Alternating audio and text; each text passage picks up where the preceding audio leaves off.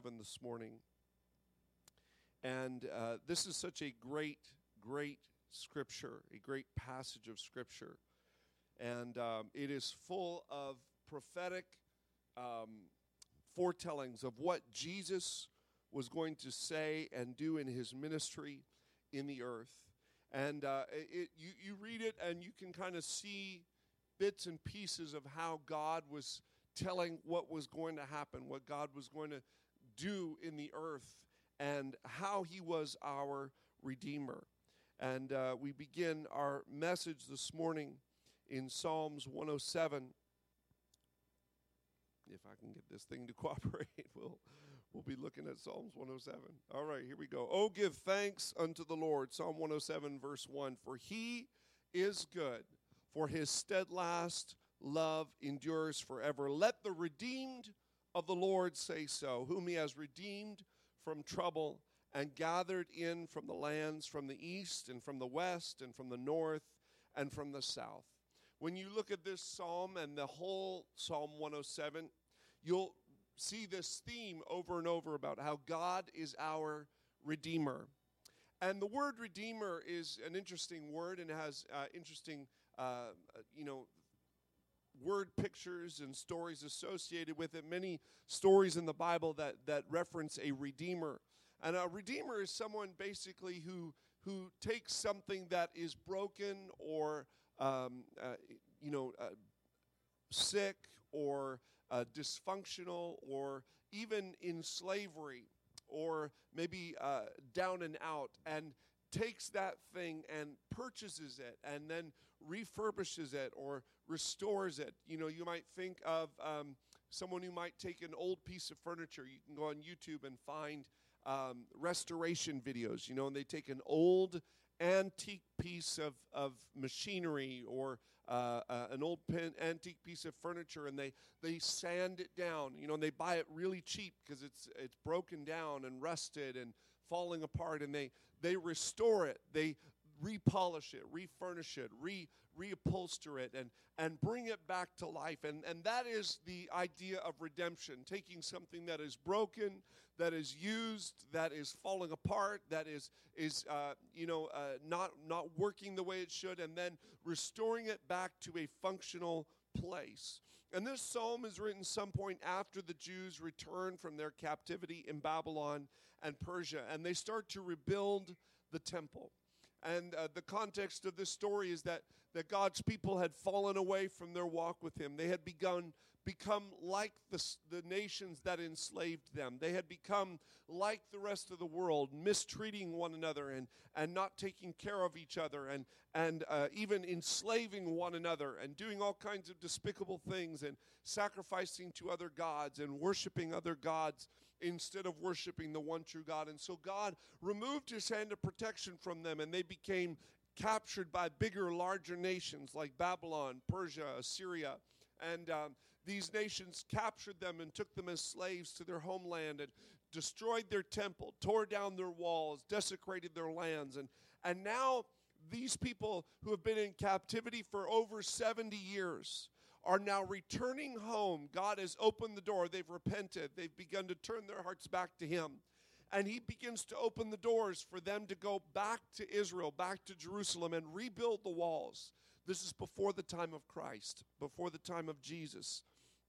And they go back to Jerusalem and they begin to build the walls one brick at a time. They, re- they start restoring each gate, and the city of Jerusalem begins to be restored and rebuilt and, and, and, and renewed. And this idea of redemption begins to restore in their hearts and their minds. And so the psalmist is writing this this song of praise to God. And he's saying, Give thanks to the Lord because his steadfast love endures forever. Let the redeemed of the Lord say so. He was identifying for the people that we have been bought back. We were in slavery.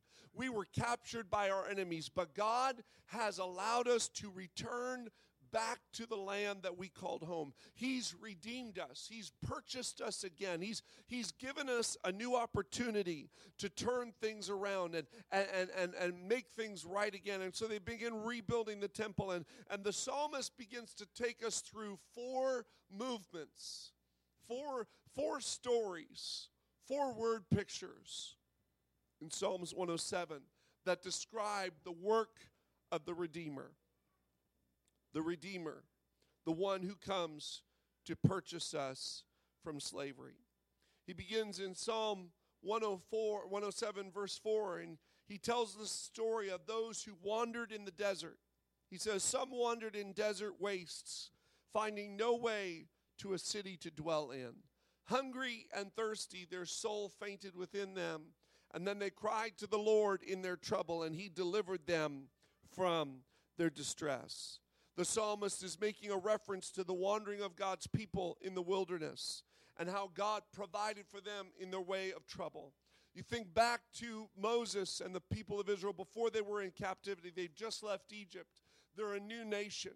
And they're wandering through the wilderness and they begin to complain to Moses, We have no food to eat, no water to drink, no bread, no meat. And God begins to perform miracles. Bread, what they called manna, begin to fall from heaven every morning and they would gather it and collect it and, and grind it. It was like a coriander seed or like some kind of a, a grain that was probably blown from the winds nearby. And God caused this grain to blow in their direction. And every morning they had enough manna to supply, to make bread, and to make different things that they could make into cakes and eat it. And they called it manna, which means bread from heaven. Or uh, what is it? Uh, we don't know. It's just bread from heaven. It keeps falling from the sky every morning.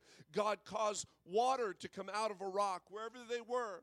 They could, they could get water wherever they were. God caused the water to flow and allowed them to be restored. And then every evening, God would cause the winds to blow a certain direction, and uh, herds of quail, or, or flocks of quail, I should say, would come in from the sky and would land in their general area, and they could harvest the meat, the quail meat, and they had bread in the morning, meat in the evening, and water in the afternoon. And the, the psalmist is writing, he says, Let's remember the works of God. Let's, let's remember when we were in a desert land and God provided for our, our, our food. And the Redeemer is the one who provides for us when we're wandering, when we're struggling, when we're dry and we're thirsty. He meets us at the point of our need uh, and He provides what we have need of.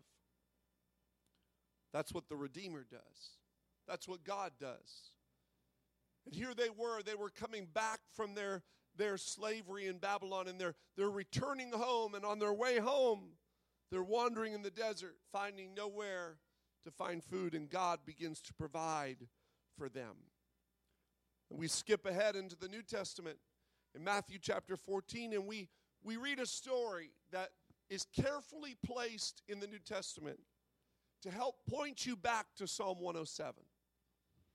This story is carefully placed in Matthew 14 and in Mark 8. Two different accounts where Jesus is doing ministry and people hear of his ministry and they begin to follow him out into the wilderness.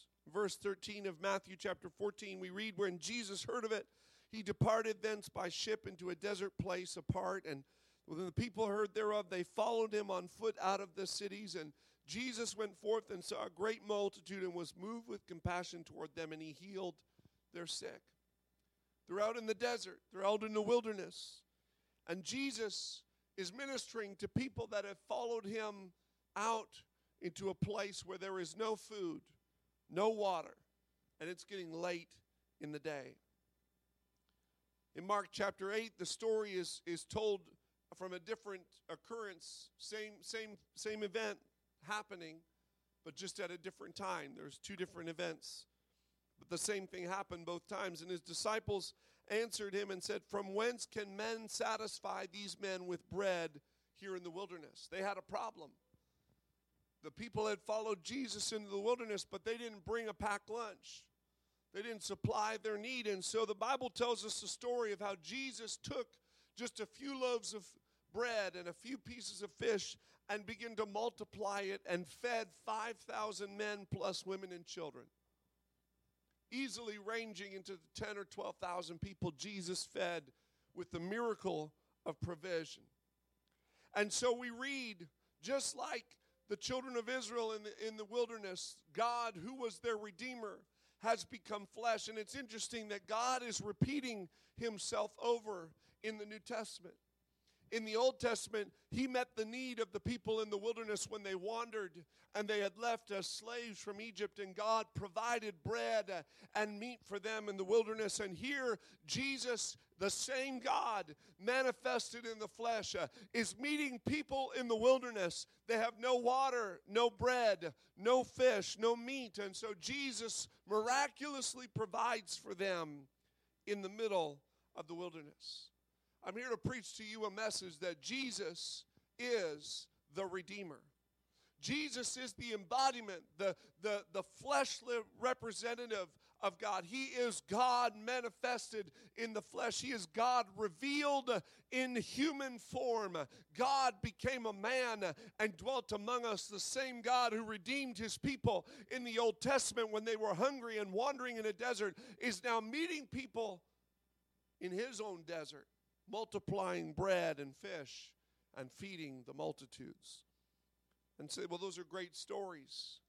Those are great stories. I would love to see that kind of miracle today, Pastor. How, how is Jesus? Jesus was their Redeemer. God was the Redeemer of Israel, and Jesus is the Redeemer of the New Testament. So, how, how does that translate into my life today? Jesus taught the very same people who partook of the bread and the fish that day that there is another kind of hunger that transcends your physical hunger. There is another kind of need that you have that's deeper than just the emptiness of your stomach or the quenching of the thirst of your throat. John chapter 6 and verse 35, Jesus said to them, I am the bread of life. Whoever comes to me shall not hunger, and whoever believes in me shall never thirst. Jesus made the com- comparison and the contrast by saying the same way that bread satisfies your physical man, I am the bread that will satisfy the whole within your life. I am the peace that's missing from your life. I am the peace that's missing in your marriage. I am the peace that's missing in your family. I am the peace that's missing on your job. I am the peace that's missing in your in your uh, uh, your anxieties and your depression. I am the peace that's missing. I am the bread of life. And if you eat of me, if you partake of me, if you follow me, if you believe in me, then you will never be hungry again. You will have all that you need. Jesus said in John 7, He said, If anyone will come unto me, if anyone thirsts, let him come unto me and drink. Whoever believes in me, as the scriptures have said, out of his heart will flow rivers of living water. Jesus told his the people there that day that it's not just bread that you need, but it's water.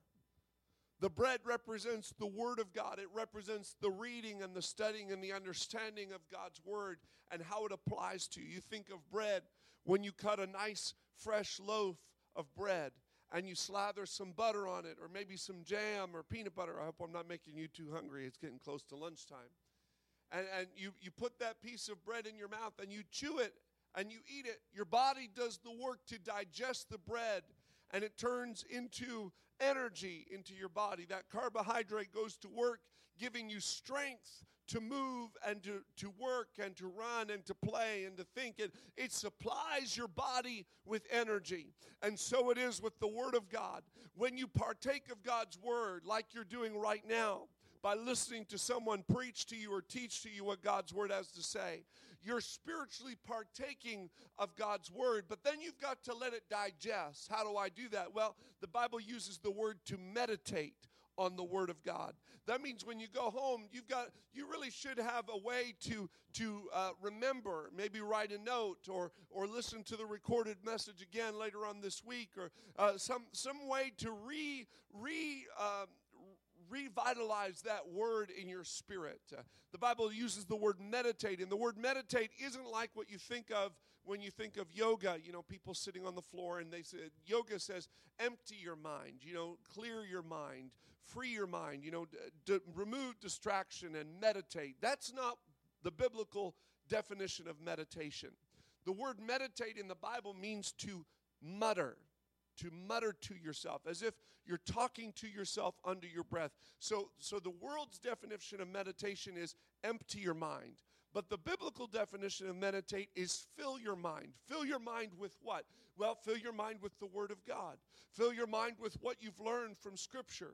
Fill your mind with the things of God. The Philippians 4 tells you like this whatsoever things are true, whatsoever things are good, whatsoever things are pure, whatsoever things are lovely, whatsoever things are praiseworthy, whatsoever things are of a good report, if there's any virtue, if there's any praise, think on these things. What am I doing? I'm digesting the bread that is the scripture, the word of God, and it gives me strength. It gives me energy to do the work and the will of God. See, I, have recently I, have recently discovered um, like a mini breakthrough in my Bible reading. For years and years, I, I approached Bible reading from the perspective of I'm a good Christian if I read my Bible. And that, I mean, that, that is true in its own right. I'm a good Christian if I read the Bible every day. The problem with that is when I neglect to read the Word of God that particular day, then by virtue of that reasoning, I am now a bad Christian. If I'm a good Christian when I read the Bible, then I must be a bad Christian if I don't read the Bible. Well, that just produces a lot of shame and guilt. And that tends to push us away from doing that thing again because we, we, you know, might have a perfectionistic mindset. Well, I have to read so many chapters a day. I have to read so much of the Bible. I've got to check off those boxes on my reading plan, right? And maybe you've never struggled like this before, but this is this has been somewhat of a, a, an approach to reading the Bible for me. And and lately the Lord has just been kind of gently gently impressing on my heart don't approach the Bible from the perspective of reading it because you want to be a good Christian. Approach the Bible from the perspective of reading it because you want to know God.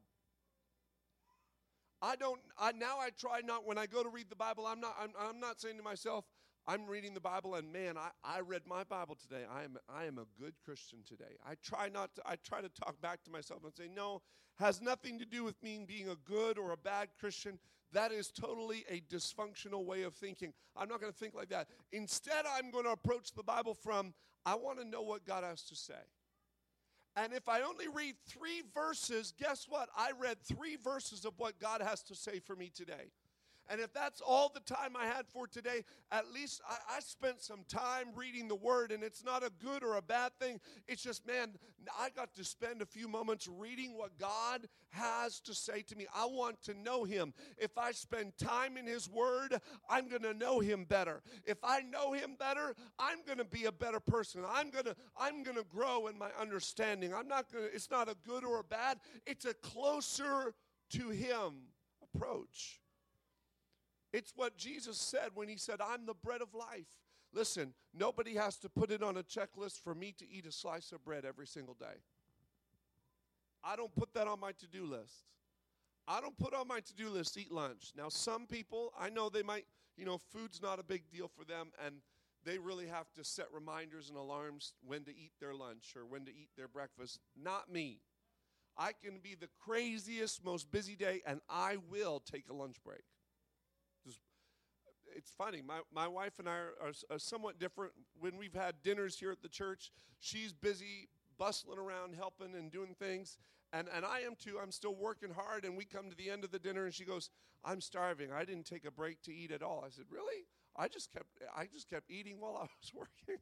I never I, I made sure I got my plate in. I made sure I got my because nobody's got to remind me when to eat. It's going to happen. If I have to work and eat, I'll work and eat, but I will eat. Nobody has to put a checklist on me to eat because I want the food. That's the approach Jesus wants us to take with the Word. That's the approach He wants us to take in our devotion life. It's not, nobody's going to have to tell me when to read the Bible. Reading the Bible becomes like eating bread. It's, Jesus said, I'm the bread of life. And if you want life, you're going to partake of my words and let them get into you and let them be part of your life. Digest the Word. How do I start that, Pastor? Well, you, you, you got to first start about with how you think about reading the Bible. If reading the Bible is a checklist or a thing that makes you a good or bad a Christian, change that perspective. look at it now from the perspective of I just want to know what God has to say. I want to know Him. I want to meet Him in the pages of the Word of God. Then Jesus said, If you are thirsty, come to me and drink. As, as the scriptures have said, out of his belly, out of his innermost being, will flow rivers of living water. What was Jesus talking about? He's using metaphors, he's using, you know, word pictures to help me understand something spiritual. Jesus is talking about prayer. Out of my belly, out of my heart, out of the innermost being. He's not talking about the blood vessel pumping organ that's in the center of your chest cavity. He's talking about your inner person. Out of your inner person or out of your belly. They used belly and heart interchangeably because it was that that that guttural thing. It's that thing when something really gets to you, it hits you right here in the gut. It hits you right here in the heart. You feel it. You, it's intense. It's it's that that deep inner thing within you. He said, "Out of your belly shall flow rivers of living water." What is the word "flow" that he used there? Is the same word for speech. In the Greek, it has the same root for speaking. Out of your heart shall pour out, shall speak, shall utter rivers of living water. When you are praying, especially when you're praying in tongues, when you're praying in the Holy Ghost, when the Holy Ghost is praying through you, and you're praying in the Spirit, you're speaking in other tongues, the, the Bible says you're edifying yourself, you're building up your spiritual man. Jesus said, when you when you drink of that living water, that, that living water is the prayer that you pray. Out of your belly shall flow rivers of living water. Out of your prayer life is going to come that heavenly language. Out of your prayer life is going to come that praying in other tongues. Uh, and the Spirit will make a prayer for you that you cannot pray for yourself. Romans chapter 8 t- teaches us that when we don't know what to pray for the way we should, uh, sometimes our prayer life is imperfect. Sometimes sometimes our prayer life is, is, is off kilter. We don't exactly know how to pray about the situation. The Bible says that you can begin to pray in, the, in tongues, you can pray in the Holy Ghost, uh, and allow the Holy Ghost to pray through you. And He will pray for you the perfect prayer. He will help your prayer. He'll, he'll come alongside you and say, Okay, you don't know what to pray for. I'll begin to pray through you. And as you begin to enter into the presence of God and you begin to speak in other tongues, uh, as the Spirit gives the utterance, God is literally speaking through you in a language you don't understand, uh, but your spirit understands it. There's something inside of you that connects with the prayer that's being prayed. And Jesus said it's living water that's flowing out of you, it quenches your thirst. This kind of practice changes the way we look at things and this is how God is my redeemer how do how can God redeem me this is what it was. See, they were wandering in the desert. They were they were confused. They were aimless. They didn't know the direction to take.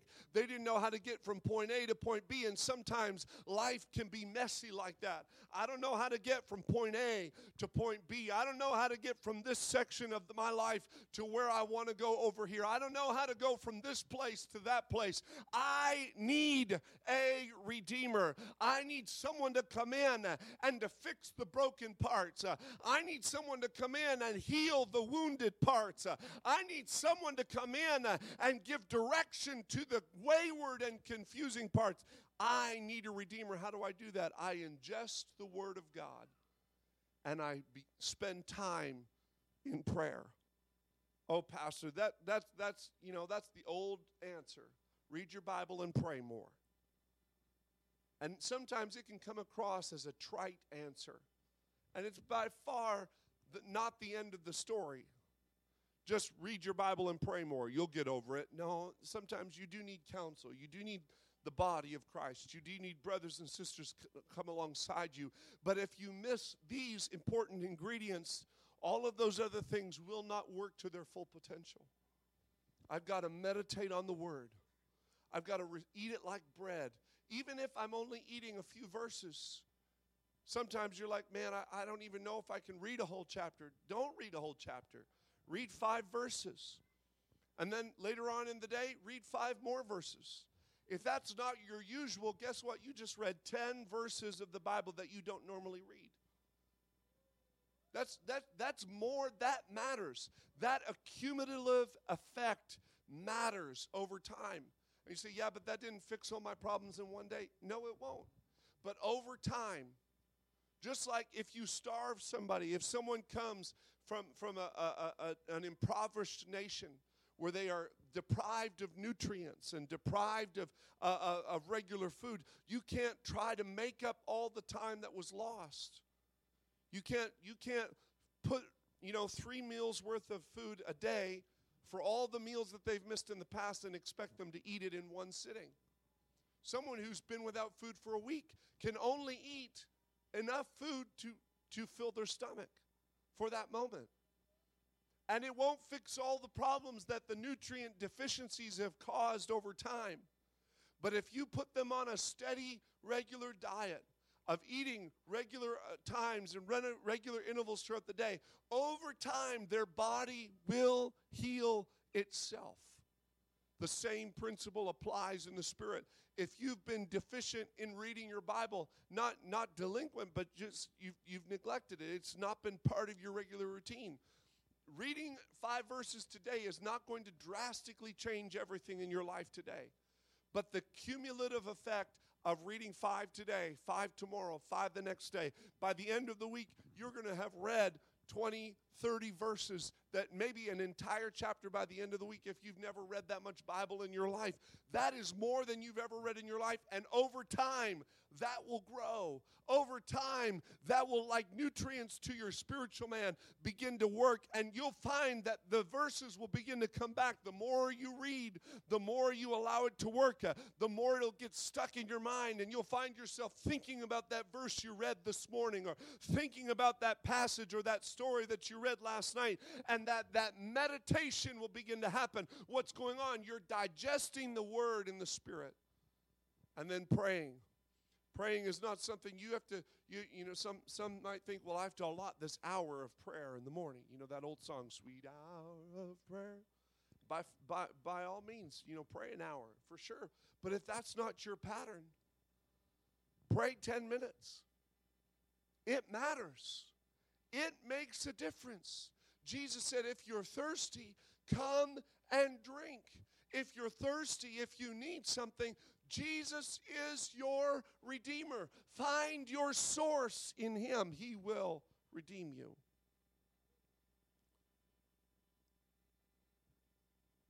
Jesus is my Redeemer.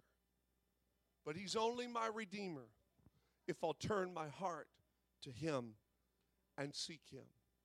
If I'll come to His feet and partake of His Word and allow it to become part of my life that's how he becomes my Redeemer. But, Pastor, I have a very specific need, a very specific problem in my life that needs needs help.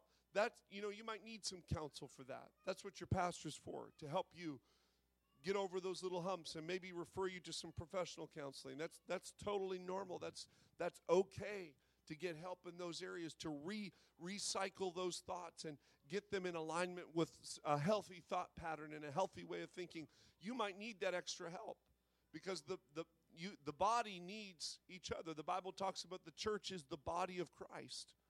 Well, you know, if your finger gets cut, the rest of your body works together to heal the wound on that finger. The blood sends different antibodies and, and, and coagulating things to stop the bleeding and then it begins to repair the wound and, and rebuild the skin and rebuild the muscle and reattach the things that were cut. What's going on there? The whole body is working to repair the wound. And if the Bible talks about the church as the body, then we need one another to heal. We need one another to confess our faults to each other and pray for one another. We can't make it on our own. That's why we come to church. That's why we partake in a worship service. You don't you may not realize what's going on here, but there is a spiritual connection connection that's being made with the people around you that can pray with you and help you. And when life throws you a curveball or a storm uh, or something really rocks in your life, the church can be an anchor for you. The, the, the house of God can be a place of refuge for you. I'm talking about how, how can Jesus be my Redeemer today?